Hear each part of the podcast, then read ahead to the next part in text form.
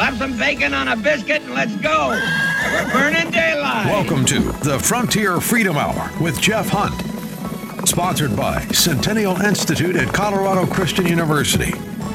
Now, here's Jeff Hunt. Friends, welcome back to another great week of the Frontier Freedom Hour. My name is Jeff Hunt. I'm the chief wagon boss of this operation. On the board, as always, for us, Michael Geronimo Arpaio. I'm still in the Thanksgiving spirit, and I'm thankful for you, brother. You're one of the very best to be able to work with.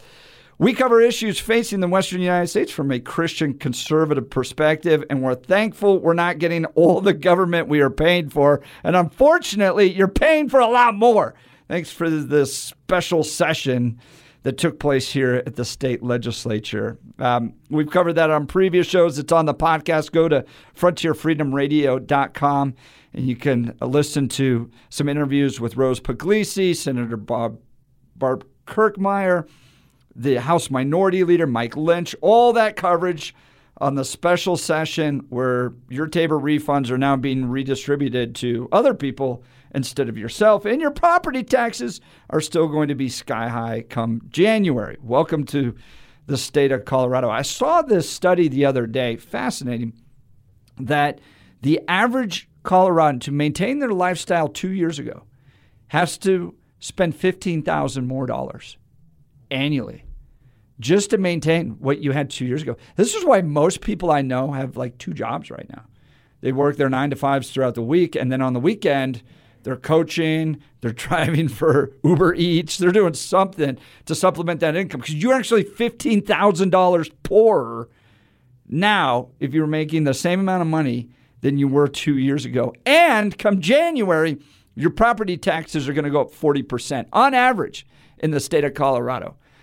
So if you're looking for greener pastures, I don't blame you, but it is real challenge to be in this state. All right, on our show today, we've got a great show covering uh, some court cases happening in Vermont with Alliance Defending Freedom. In the second half of the hour, you're not going to want to miss that. It gets into men and women's sports and what happens when Christian schools have to deal with that issue. So you're not going to want to miss that. But uh, joining us in the first half of the hour is Dr. Tom Copeland. He's the director of research at the Centennial Institute. And he's got a new op ed out, which reminds us because if you just get your news from mainstream media, you don't get the actual news, right? You get fed an agenda. And he's got this great op ed out about the fact that that Wall Street reporter, you remember him that was imprisoned in Russia?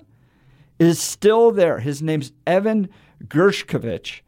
He's still in prison, but the op ed dives into the media coverage of his imprisonment versus, you remember the WNBA basketball player, Brittney Griner, and her media coverage versus his media coverage. It's a fascinating op ed. He's joining us on the show today.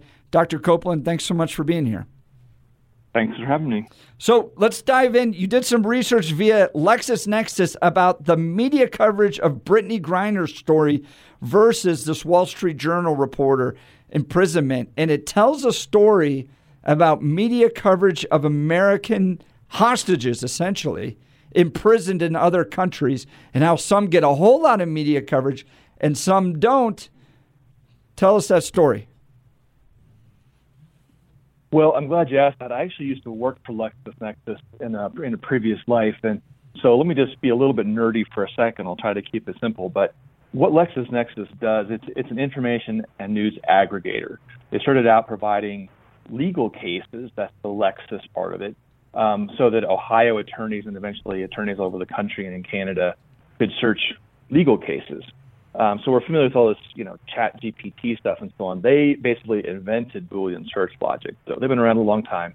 The Nexis side is the news side, and they collect from, uh, you know, 15 to 20,000 different news sources all over the world. So you can go into their database. You actually can get access usually through your local public library, and you can search for topics. In this case, I was just looking to see how much has the has the press covered the Evan Gershkovich case obviously the Wall Street Journal is paying attention. They've got a you know a banner. They talk about him every day because he's one of their reporters. But I thought that the difference might be interesting to compare his treatment with Brittney Griner. So if you do a search just on their names, just in the headlines of stories from the legacy media, ABC, CBS, NBC, MSNBC, New York Times, LA Times, kind of the usual suspects of, of left wing or, or left leaning uh, publications. And the, the data just speaks for itself. In the, the, uh, the 10 months that Brittney Griner was in prison, those mainstream media sources published or broadcast 448 stories featuring Griner. That's about one and a half stories per day. When you compare that with how the, the, the, the legacy media has covered Evans' case, they've covered him in headlines 31 times since his arrest. That's one and a half stories per week. So that's a, you know, it's just a, that's a massive difference. I mean, more than 10 to 1 ratio of coverage of Brittney Griner as opposed to Evan Gershkovich. And there are others who make the news even less. Paul Whelan, uh, American teacher Marc Fogel. Um, so the, the numbers almost speak for themselves. It's a big it's a big difference. I mean, one time one and a half times per week versus one and a half times per day. And then it even gets worse with some of those other ones that you mentioned where they're only getting mentioned maybe, you know, one or a few times a month. So it is. Uh, it, there's a vast difference in the media coverage of these American hostages, and then you try to explore why, which is really like the important thing, right? Why does Brittney Griner, who you know in, in many cases bashed America and got arrested over there, get covered very differently from these other guys that that weren't nearly as controversial? Well, you know, I think there are two two really clear reasons, and I explore these in the in the op-ed. Um, first of all, just she was an international sports star, but but here's the thing: the White House really had some political goals in mind. Um, after a State of the Union address in uh, early 2022, um, the AP and other places noted that Biden was kind of shifting to the center. Um, and and risking support from black and progressive constituencies within his party. And uh, you know, Griner is you know she's black and she's openly gay. Um, CNN hosts you know commented on that. So it's you know it's no secret that she uh, is black and gay and a superstar. And I think it's, it's highly likely that the White House looked at the situation and said, hey, we can actually kind of rebuild support within the black and progressive wings of our party uh, if we if we support her. So her case was you know was was far different in the it, both in her status and what the White House wanted to accomplish. I mean, there, there's a lot there, Tom, that you're kind of saying, but almost not saying as well, right? Like, uh, so the Russians recognizing that the Bidens need help in an election season basically can negotiate the terms of the deal, right? And and essentially that's who they got. Remind people who we traded for Brittney Griner. Yeah, I think the I'll, I'll get to that in half a second. The, I think the I mean the Russians are certainly trying to find likely hostages. You know, they've picked uh, is Marc Fogel, who was an American history teacher uh, teaching in Moscow. He was already well known, um, and but they arrested him and have had him in jail. Paul Whelan, he's an American contractor living in Russia. Evan Gershkovich, living in Russia. Brittney Griner spent half her year in Russia. So they they've found a way to sort of pick up uh, folks who they know are going to be traveling to Russia and can kind of make a case out of them.